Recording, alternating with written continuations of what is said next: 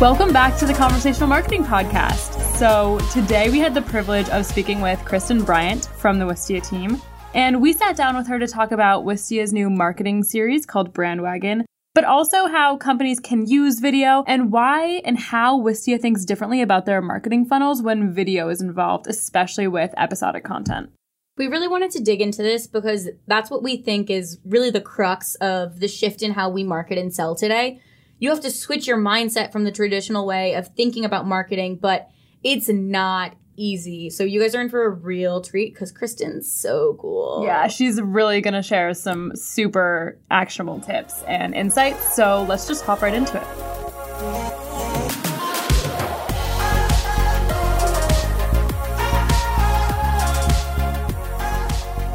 Welcome to the Conversational Marketing Podcast. We're back and today we have Kristen from Wistia, and we're so excited to talk to her a little bit more about Brandwagon, the new series that she's been producing for Wistia, and how they approach video in marketing. So, Kristen, yeah, can you give us a little bit more information, like just an intro? Absolutely. So, my name is Kristen Bryant. I work at Wistia in partnerships and production. Wistia is a software company that helps businesses grow with video. So, whether you're a marketer who wants to put video on your website, or you're producing your own episodic series, we create the tools to distribute and analyze how your videos are performing. Particularly for me and my role at Wistia, part of what I'm doing is working on partnerships. So that's thinking about all the people who have values or strategic initiatives that align with Wistia, whether that's via the product or through narrative things like blogs and co-marketing and also guests on our shows, which we'll definitely get into more. And then on the production side, I've been helping out with the original series Brandwagon, which is a talk show for marketers. That's awesome. We at Drift have a Slack channel and we put a bunch of marketing emails and videos and all different kinds of things that we admire and Wistia pops up in there all, the time. The time. It was literally on Monday or Tuesday when we got the new Brandwagon email one of our product marketers was like, Wistia makes HTML emails cool. I'm going to pass that on to my team as soon as I get back. Let's just jump into the Brandwagon series and kind of talk more about that. And so when we watched it, we were really surprised and pleasantly surprised to watch these videos and feel like we were watching like a YouTube video that we watched for entertainment, not like a B2B marketing video. And I think that that's something that Wistia does really well. How did you decide to position this series like that? Yeah. So last year we did a show that was called 110 100 and mm-hmm. it was a documentary series where we took a budget of $100,000, $10,000 and $1,000 to make an ad for our product Soapbox. And we worked with Sandwich Video, who's out in LA. They do huge commercials and they're one of the most preeminent video agencies. And we basically tasked them with making an ad for us and we documented the whole thing. And then we ran A B tests and basically tried to figure out which ad performed the best. And so as part of that project, which was really about you can't really put a budget on creativity, that was the point of the show. We just learned a lot about the type of content that you can make that is, to your point, more entertaining and less product focused. We had these questions about whether or not that would resonate with our audience and whether or not people want to see that type of content from Wistia. And we were kind of blown away by the response that we received with how deeply this resonated with people. So this was people who would maybe watch an episode and then they would be reaching out to us on Twitter and telling us like, wow, I can't believe like all this gear that you used, or that was a really helpful breakdown, or, you know, everyone wanted to know before we revealed which ad actually performed the best, whether or not it really was the most expensive one. Mm-hmm. Because the majority of the people who are customers and the people who are following along our blog post and social, they're people who are at small to medium sized businesses who don't have, you know, the ad budget of a Coca Cola or a Nike mm-hmm. or someone like that, right? And so all of us, when we're scrappy and frugal, are thinking about how to best use marketing budget. So how we obviously used $111,000 was to, you know, kind of get in the door to make this series and make this documentary. And we learned a ton from it and then started thinking about other ways to make this type of episodic content and Brandwagon was born. So it's kind of the brainchild of our creative director, Dan Mills, and our head of production, Chris Levine. The two of them have been running video at Wistia for a very long time. And they had this crazy idea to think about a talk show that would be hosted by our CEO. And that's kind of what came together. So I like to tell people it's if how I built this and the. Tonight mhm. Show had a baby, Brandwagon would be that child. I love that. That's also, so I have to give major props to whoever came up with the name because that is such a huge thing that you learn from day one in branding. Is what would your company be if it was a car? Yeah. I just think that's so clever. I love that. Yeah, we had a lot of fun with that. It was funny. I was talking to my mom earlier this week and she was like, I just love that part of the. uh, I'm sorry, I'm Southern. And so this is like my mom impersonation is like a very thick Southern accent because she has one. And she's just like, I just love that part where they're trying to figure out what type of car you are. And I was like, yeah, I know. It's quite good. I think it's cool also because I kind of think about what you've been doing with your original series, kind of like what Netflix is doing, because Netflix is technically a tech company, but they're not. They're an entertainment company. And I feel like Wistia is kind of doing that for B2B.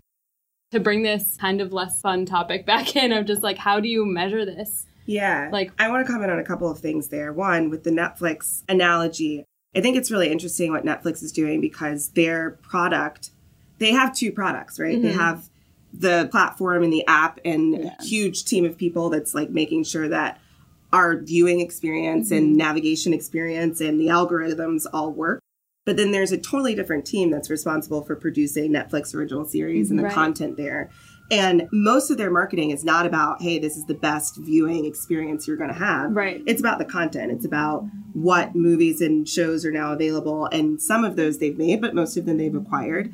And so that kind of difference between marketing the best tech versus the best content is, I think, the takeaway, you know, for small to medium sized businesses Yeah. and particularly for like people in SaaS like us. Yeah. And I think specifically how you measure that is different because the conversion metrics that you look at if you're marketing a product are that someone actually bought and is maybe deeply adopted or eventually renews if you're in like a subscription like world as we are, mm-hmm. right? And that's a product metric. But how you have to measure the success of content is totally different because it's basically laying the foundation to get people into the product funnel.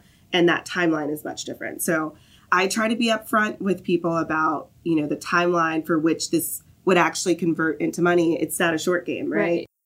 But that's why the funnel serves a place. Yeah. And I like to think about this as things that happen before the funnel or beyond the funnel Yeah. because you have to get people in the door and generate a level of awareness and people bought into the credibility and kind of love for your brand in a way before they're even ready to be on that outreach list or come to your page and interact with your, you know, drift uh, bot. bot that's on the bottom know. there, right? You spoke about people and how they were interacting and that sort of top of funnel traffic and all of that coming and watching this and getting deeper knowledge about Wistia as well as just being entertained. But how have people reacted to Brandwagon and has it started conversations with buyers, with customers, all of that kind of stuff? So my favorite reaction that I'd seen, and a lot of this is, you know, our social media coordinator will, mm-hmm. you know, pull some mentions Yeah. that we have and share them in our company Slack channel. And one of my favorites that she pulled was, Wistia wasn't even on my radar before, but now I'm so excited That's right? funny. So then it kind of like threaded, and she's like, "Thank you," and she basically said that she was maybe a free user on the product already, but she just hadn't really tuned in, or kind of, or maybe in fact had tuned out all of our regular marketing cadence. But now we've presented her with content that she's interested in, Yeah. and so she's re-engaged with our brand in a way that she wouldn't have previously, right? Cut through the noise. And so I think that that is a really positive outcome. In terms of actual conversions, I think time will tell. Yeah. You know, part of what we've learned from the guests that we've had on Brandwagon even is how this approach to, you know, creating shows and episodic content has impacted their businesses. And what we heard from like Mark DiCristina, who's the head of brand at MailChimp, he was on the first episode of Brandwagon. And he talked about like lifetime customer value that people, after they've engaged with this kind of content for them, they've come back, they've basically like paid them faster mm-hmm. and paid them more, you mm. know. And I think we haven't seen that yet, to my knowledge, but we have faith that this is going to be worth it. And I think if people like you, they're going to stick with you longer. If people feel like they know who they're buying from, they're going to stick with you longer. And for us, this show, I think, represents our brand really well and is very authentic to who we are. Mm-hmm. I love that you keep bringing up like episodic content. I think that's what we're all used to now mm-hmm. as people who are in this internet age and we watch Netflix and even YouTube is longer form now where we're watching 15 minute videos or mm-hmm. 20 minute videos on the internet. And I think it's awesome that B2B is coming into this space and meeting us where we are as humans, not just as buyers. Right. Yeah. and we see that then fit into our quote unquote like B2B funnels where we're seeing people who want to be customers longer, who want to pay us faster because they feel like they're more connected to our brands. Mm-hmm. And I think that it's really hard to understand like how that fits into a funnel and how I can put that into a report and see the exact conversion of it. But I think that we have what conversational marketing is like about and how video plays into this and messaging plays into this is it's not about us anymore. It's about our buyers and how they feel about us. Absolutely. Absolutely. And I think when I started at Wistia two years ago, a lot of the conversation about video was really about it being a more effective communication tool. And I think to your point about, you know, how long should a video be or that sort of thing, if you're talking about your product, nobody wants to hear you like drone on unless they're like, you know, trying to look at a support video and like get a tutorial, right? Like Yeah. but for the majority of the types of videos that we see out in the world on people's websites, it's like, hey, I'm company X and I sell product Y and you should care about this, right? And no one cares longer than like a minute about that, Yeah. right?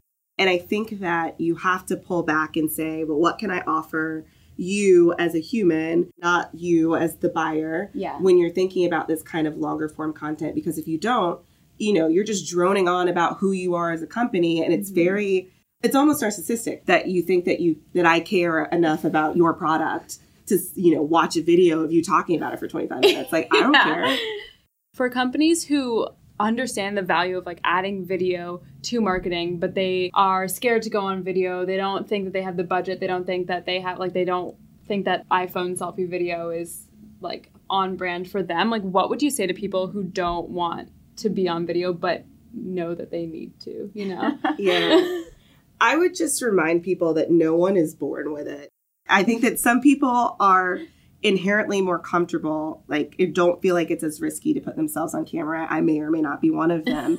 But it is a learned skill. It is something you can learn. And at the end of the day all of us are just professionals. We are not actors. And so i think that a lot of times people try to compare themselves to what some professional person who is paid to be on camera right? Mm-hmm. Like you are not Kathie lee and hoda. Like we are not hosting the. Today Show, right? Like that is not why I am paid. Like if I was Beyonce, I would look like Beyonce. Like I would have to. That would Yeah. that'd be inherent to my success.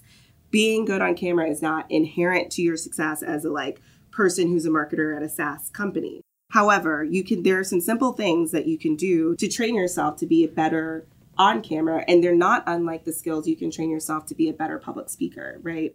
And so it is a skill that I think people just have to be willing to work on hmm. and get more comfortable by exposure, right? So if that's a lot of doing more one-to-one videos or, you know, leveraging a tool like Soapbox or doing drift video or whatever it might be, like I think you have to put yourself in front of people, maybe even doing it internally at first so that you know that it's a lower risk. Mm-hmm. And then I think the other part of it too is just having more of a stomach for authentic conversations and casual conversations i think is where business is going. Mm-hmm. This stuffiness of very scripted i don't make mistakes. Yeah. that robotic nature of business i think is a way of the past. Yeah. and so i think as people become more comfortable recognizing that if this was a closed door office and we were just around a table and there were no lights cameras or microphones i would probably sound the same. Like i'm mm-hmm. not and we're just publishing this. Like, I think that if people start thinking about it more in that way, as opposed to like,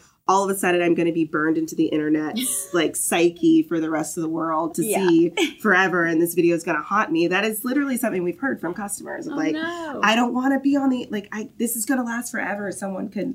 I'm, I don't. It doesn't make sense to me. We we are natural humans. We stutter. We have to take deep breaths. We say um sometimes, and any of that stuff only gets better if you practice and if you just kind of commit to it. So I would encourage people to commit to it. Think about ways that you can maybe lower your risk or the riskiness that you mm-hmm. feel for it, like sending it to your colleagues or Totally. just sending it to one person. Yeah.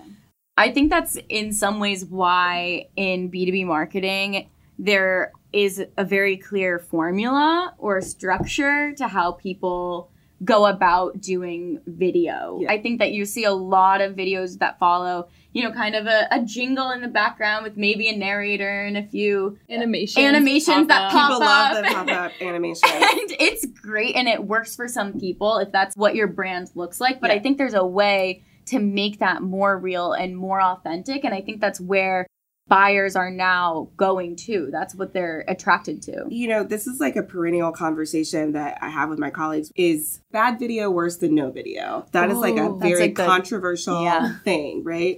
But I think that bad video is better than no video because it, it expresses a willingness to Mm-hmm. try to engage with your audience through video that I appreciate, right? I think the cool thing is also that videos, if it's bad, it's going to spark up a conversation, and then you've already done the thing that the video was supposed to do anyway, which is get them to talk to you. And yes, and I also think that a lot of people rely on that Mm-hmm. because of resource constraints. So they're trying to prove out that a video can lead to Mhm. conversions in a way that we believe that videos can lead to conversions already, but they don't have enough people or any cameras or any gear to get started. So they use the resources at their disposal, right?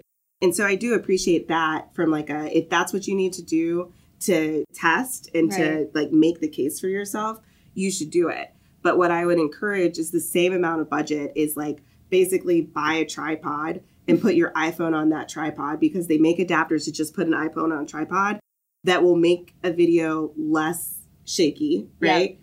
Face a window and like talk to your colleague. Yep.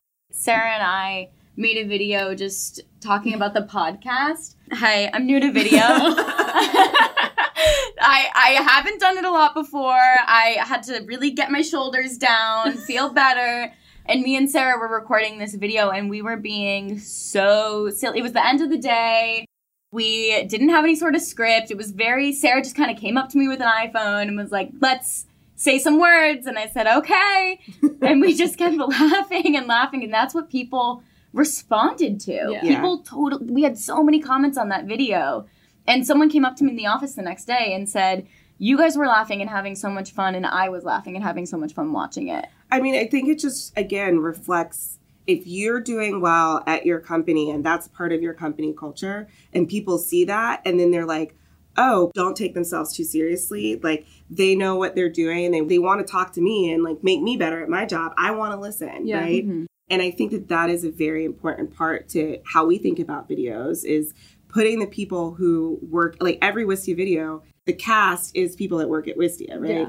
And we don't that's not a screening question we ask right in our interviews for any position. It's like, how are you on camera? you know, like, are you comfortable reading lines? Like, that's not how we interview people, right? You're people interviewing people. You're just, like, exactly. right. Exactly. Person. I just think that we as humans respond to other humans much more than we respond to like screen shares, Mhm, right? totally. so Totally. I would just say use your people as much as you can. And don't think that it has to be marketers, right? Like Mhm. there Yeah. might be some really great people on the sales team or in customer support or Some in operations. engineers are like Exactly, so like- personal. We get them on camera all the time. They, for our launches, like we get the PM on camera, just like tell us about the thing that your team built. We want to hear your Yes. story. 100%. It's funny because part of producing Brandwagon has been, for me, a lot of what I contribute is more on like the production management, scheduling, like getting interviews in, pitching them to be a guest on the show. But I also, on days that we're shooting with the studio audience in the segments where he's kind of like providing the intro and outro to the interviews, we have a studio audience, which mm-hmm. is all of our colleagues, right?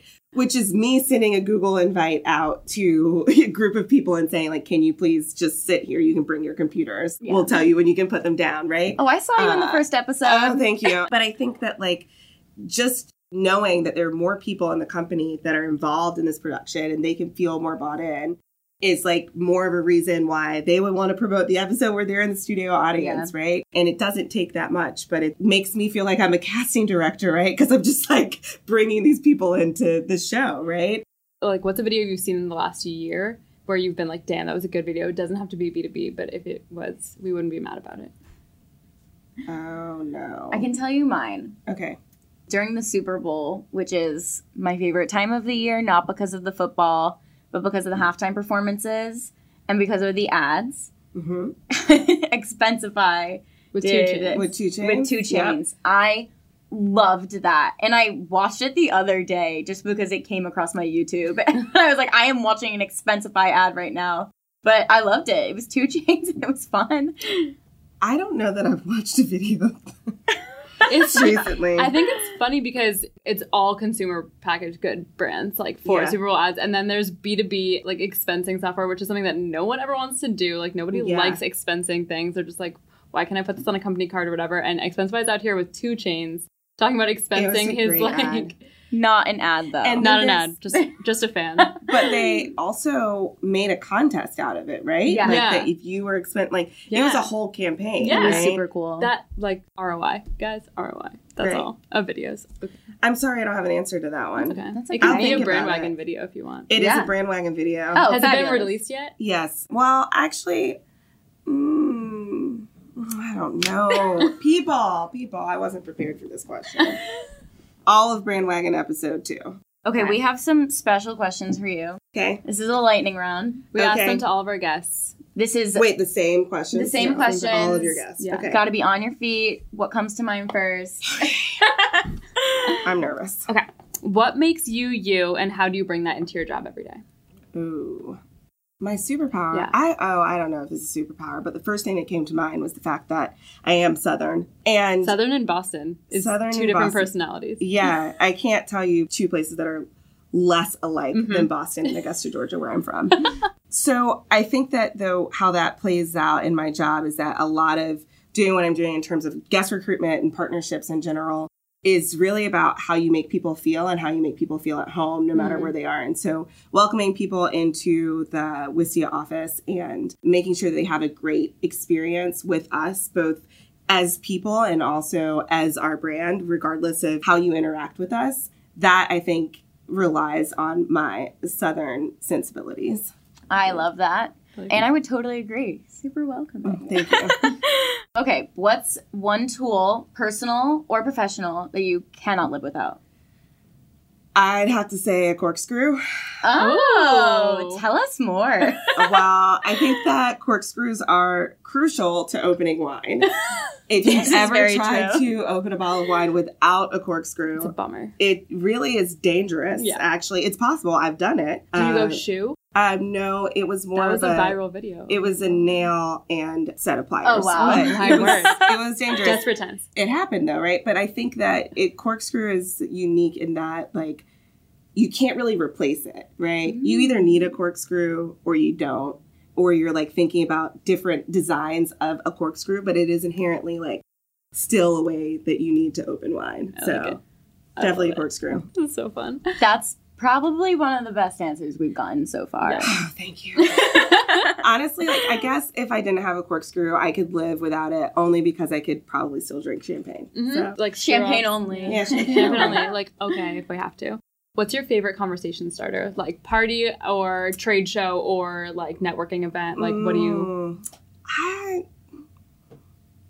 I think that the best way to get meaningful conversations is really about like getting to the crux of like what people are passionate about Yeah. and Yeah. like whatever makes them comfortable like whatever is going to get them to open up and i think that probably varies by person like Yeah. if it's asking them about like where they're from or like where they work now or like if we have people that are in the office that are from Boston. I often ask like how long you've been in Boston because I found that people never leave. And so I think that like anything that is like dependent on the situation where you're in that you're going to like kind of get to who the person is is going to make them more comfortable and it's going to enable you to kind of listen more and learn more about them in a meaningful way. Cool.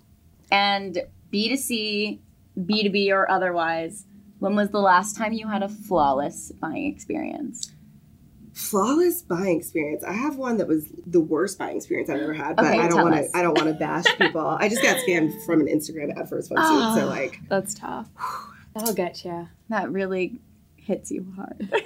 I've always had a flawless buying experience at Flour Bakery. Ooh. Huge Joanne Chang fan, Mhm. big big fan. There's a flour that's located around the corner from the Wistia office. Same And with from Boston. Exactly, Yeah. right? And I think that like yesterday I was talking to one of the guys about the lemon thyme lavender bars that they have, which is like a seasonal pastry right now. And not only did he like tell me about what the flavors were and like describe the product very, very well, right? He also then told me the story about how like they actually like ran out the day before because they were broken. Like one of them was broken and like they had to toss it. So like obviously he ate it. But he was saying that they operate under this thing of like the mom rule where it's like if you wouldn't serve it to your mom, then you shouldn't serve it to a customer. And so like they weren't going to serve you a broken lemon thyme lavender bar. Oh. They had to take that like away from their bakery case. And they just have a beautiful display. Yeah. Like their staff is always so knowledgeable and helpful. And so I just feel like every time it's a seamless experience. And they have like an order ahead app too, Mhm. which is very dangerous. Like Oh my gosh. like yeah. I shouldn't be able to order chocolate chip cookies on demand, but, But you can. but I can. Because it's 2019. Exactly. So I'm just like a wow. big fan of like both the product and the brand of flour, and I just feel like they deliver on that experience every single time. Great brand, great customer service, Great and pastries. I'm hungry now. We were gonna go get flour sandwiches for lunch today. Mm, straight lemon meringue pie, Oh my god. chocolate chip cookies. Oh my God. what else do? I like there? Parmesan chive scone, but really the croissants. Actually, Joanne Chang came to a Wistia like a Wistia event to talk about like it was too much. It was really too much. I was like overwhelmed. I was overwhelmed when I met her. And someone asked her the question, What is your favorite pastry to make? Mhm. And the way that she described croissants, and she was like, I really love croissant. And she said croissant, Croissant. every Oh. single time. And she That's was, like respect. it was like too much, but she basically was saying that there was something soothing both about the process that you have to follow. It's a lot of folding, A lot it's a lot of of folding. repetition, right? And she also talked about then the satisfaction that you get when you break into a croissant and that it's really flaky and it has a perfect honeycomb inside of it. I listened to her say this and I said, my life goal is to talk about something the way that Joanne Chang talks about croissant. Croissant. Croissant. I'm saying like it was just like I got chills when she was talking about like the buttery flake, and I just my mouth was watering, and I was like, "This is what life is meant to be: is when you find your croissant." That when is you find your that's what croissant. is. I just is slapped for- I did an aggressive table slap there. I'm sorry. you just were feeling it. It's okay. That is amazing life advice. And I think on that note, we have to thank you so, So much. much. for talking with us today. Absolutely. I Happy to learned a lot, and. I learned that I need to find what my croissant is. Absolutely. I feel like it's bots. it's probably bots. I love bots. Oh my gosh. But yeah, thank you so much. It's been a Thank blast. Awesome. this is great. I'm so sorry to cut you off there. I know Kristen has incredible things to say, but we ended up talking to Kristen for a long time and we just couldn't squeeze it all into this one episode. So if you want to see the rest of the episode, you can go to drift.com slash insider and hear all of the goodness that Kristen has to say. So make sure to head over to Drift Insider. Remember, it's drift.com slash insider. Create that free account and watch the rest of the episode. Thanks, guys. See you next time. Ya.